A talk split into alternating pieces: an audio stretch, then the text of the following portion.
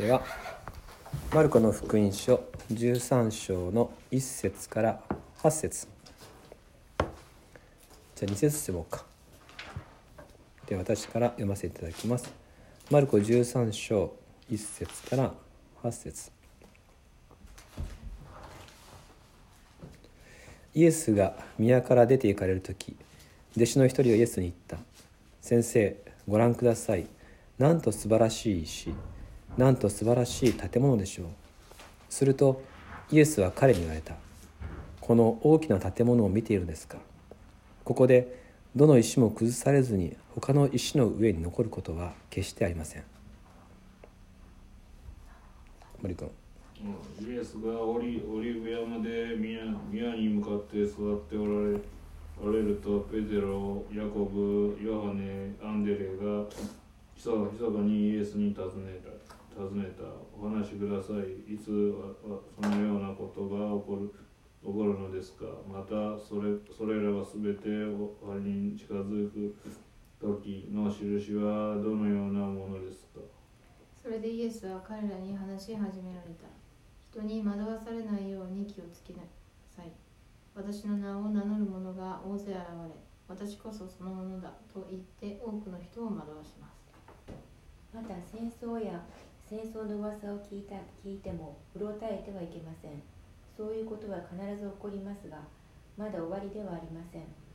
民族は民族に国は国に敵対して立ち上がりあちこちで地震があり飢饉も起こるからです。これらのことは生みの苦しみの始まりです。ありがとうございます。今日の箇所はエルサレムでイエス様がエルサレムの神殿のそばで弟子たちと話されたところから始まっています。ガリラヤ出身のほぼ漁師であった弟子たちにとってエルサレム神殿の様子っていうのはそれは本当にあの目を見張るものだったわけです。岡山から出て行ってあのスカイツリーを見たらですね私たちも心奪われるわけですね。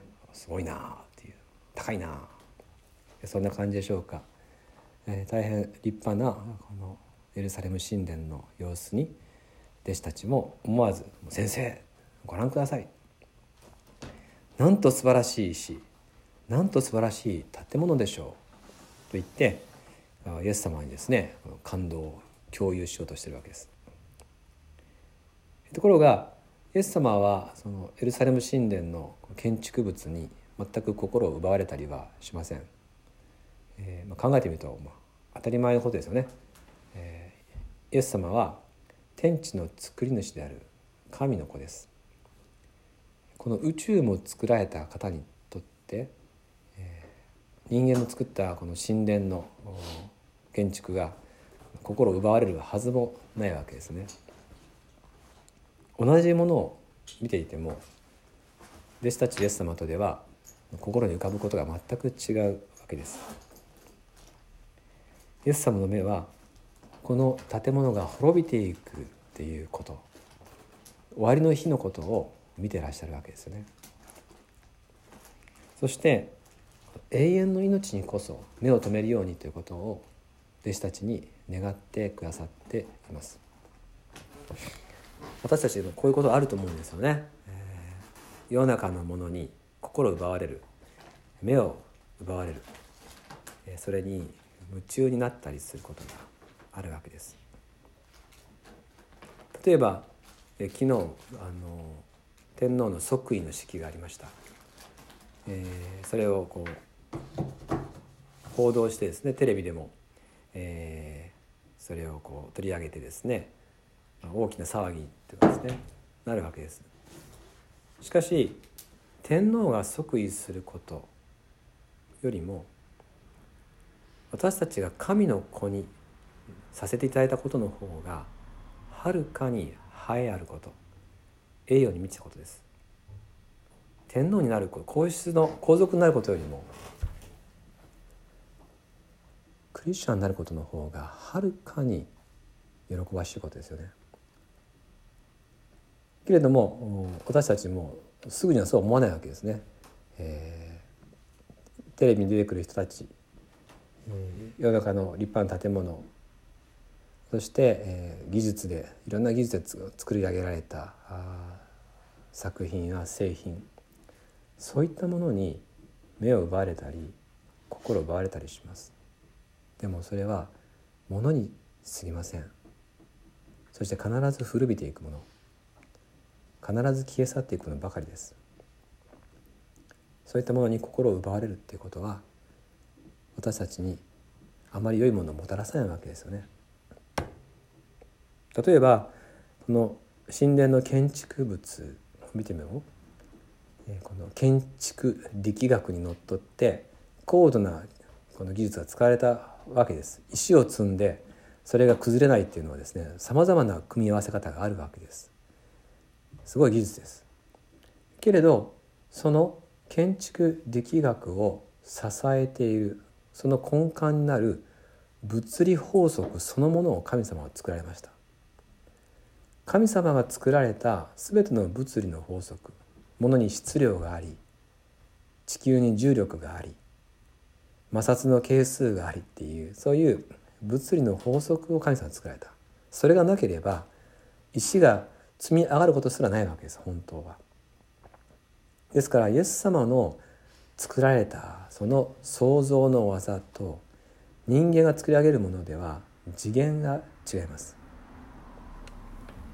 イエス様はこの世界で作られたものに心を奪われないように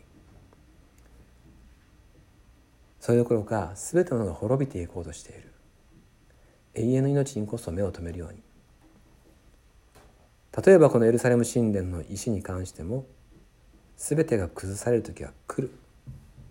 滅びの時は来ると言われたわけです。弟子たちにとってそれはもう衝撃でした。そして弟子たちはこのイエス様にそのことについて聞こうとするわけですが3節でイエス様がオリーブ山で宮に向かって座っておられるとっていうこの表現は私にとってはあのかなり象徴的なんですね。エルサレムのそばにあるオリーブ山からイエス様は座ってエルサレムを見ている。エルサレム神殿を見ている。これは旧約聖書のある光景に似ています。それはニネベを見つめるヨナに似てるわけですね。ニネベの町が滅びる。それを見届けようとするヨナに似ているんですね。ただニネベは滅びませんでした。しかしエルサレムは滅びます。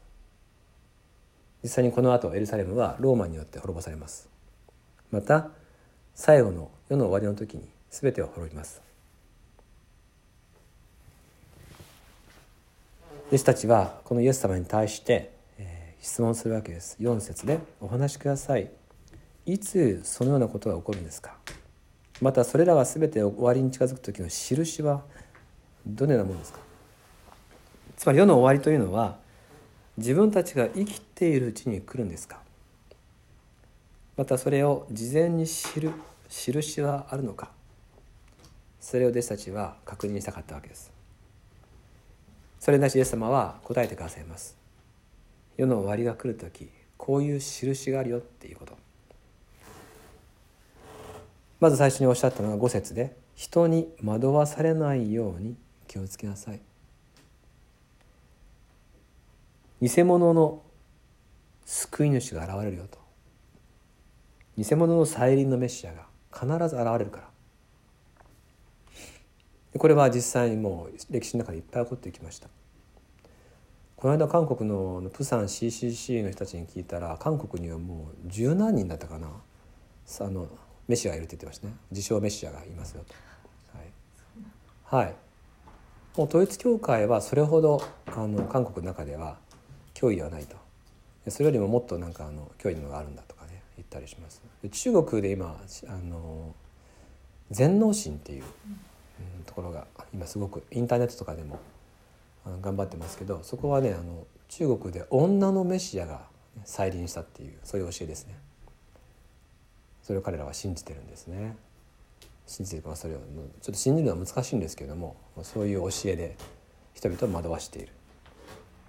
ですから世の終わりが近づくと偽物の救い主がいっぱい現れるよと。それから、えー、7節を見ると戦争や戦争の噂が聞こえてくると。戦争が起きるよと。またそういう噂が聞こえるよと。でもうろたえてはならない。必ずそれは起こることだから。さらに、えー、8節を見ると民族的な対立が起きるよと。民族同士の争いが起こる。またあちこちで地震が起きるよと。そして、えー、気象の変動飢饉が起きるよと。こういうことも必ず起きるから。だけど、えー、それでも別にうろたえることないと。これらは全て起こること。そしてこれらは生みの苦しみの始まりですって書いてあるんですね生みの苦しみの始まりです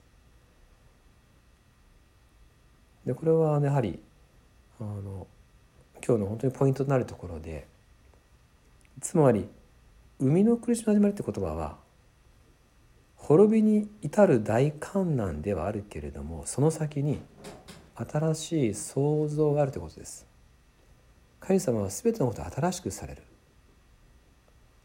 私たちにとって大きな希望もまたそこにあるんだということ。そこに向かっていく苦難である。そこにイエス様は目を留めるようにとおっしゃるんですね。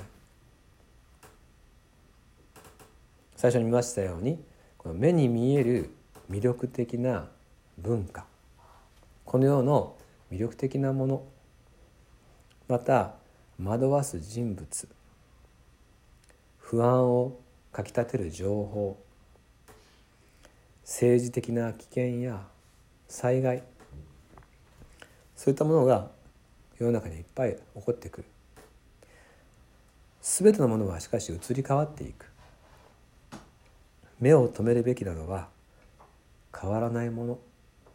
変わらないものに目を留めるように。すなわち御言葉に心を留めるように。イエス様はおっしゃるわけです。神の約束は永遠に変わらないからです。私たちは何に目を留めているのか何に心を奪われているのか何にうろたえているのか私の言葉にとどまるようにとイエス様おっしゃるわけですね一箇所は御言葉を開きたいと思います。第二コリント4章の16から18第二コリント4章16から18じゃあ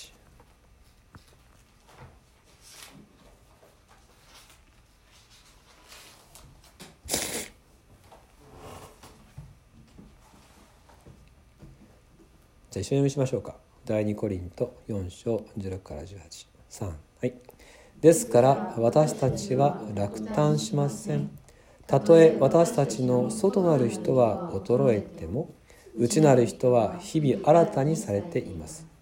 私たちの一時の軽い苦難は、それとは比べ物にならないほど重い永遠の栄光を私たちにもたらすのです。私たちは見えるものにではなく、見えないものに目を留めます見えるものは一時的であり見えないものは永遠に続くからです。私たちは見えるものにではなく見えないものに。神様から来る希望。神様の約束に目を留めていこう。御言葉が何と言ってるか。そこに心を留める人は幸いです。ではその御言葉は何と言っているのかを最後に読んでいきたいと思います。マタイの福音書6章33節。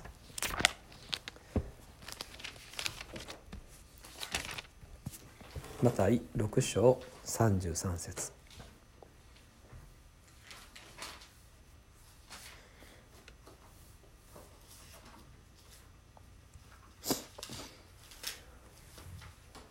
ではご一緒にしましょうか。マタイ6章33節。3はい。まず神の国と神の義を求めなさい。そうすればこれらのものは全てそれに加えて与えられる神の国と神の義を求めなさい。分かりやすく言えば神様との交わりの中を生きていきなさい。神様に目を留めて神様との交わり喜んで生きること。その先に全ての恵みがあります。全てが神様によって守られます。まず神様と共に生きることを求めなさい。私たちがこの事柄において正しいなとそうだなと思ったとしてもそれでもなお他のものに心を奪われる弱さを持っていることもイエス様はよくご存知です。でも弟子たちに語ってくださいます。全てのものを滅びていくよ。私の言葉に私の声に聞き従うようについておいでっていうふうに言ってくださいます。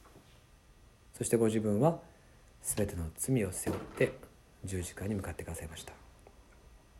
この方との交わりの中を喜んで生きていきましょう。一言お祈りします。愛する天のお父様あなたの国あなたの義の中を歩むようにとあなたが私たちを呼んでくださいました。この世の中にはいろんなものがあり魅力的なものもありますし不安をかきたてるものもありますが惑わされないようにとあなたはおっしゃってくださいます。それよりも私を愛し私のために命も捨ててくださったイエス・キリストの愛によって生きるようにとおっしゃってくださいました。あなたとの交わりの中を生きていきます。そしてイエス様が見るようにこの世界をイエス様がご覧になるように人々を見ていけたらと願うのです。主よあなたと共に行かせてください。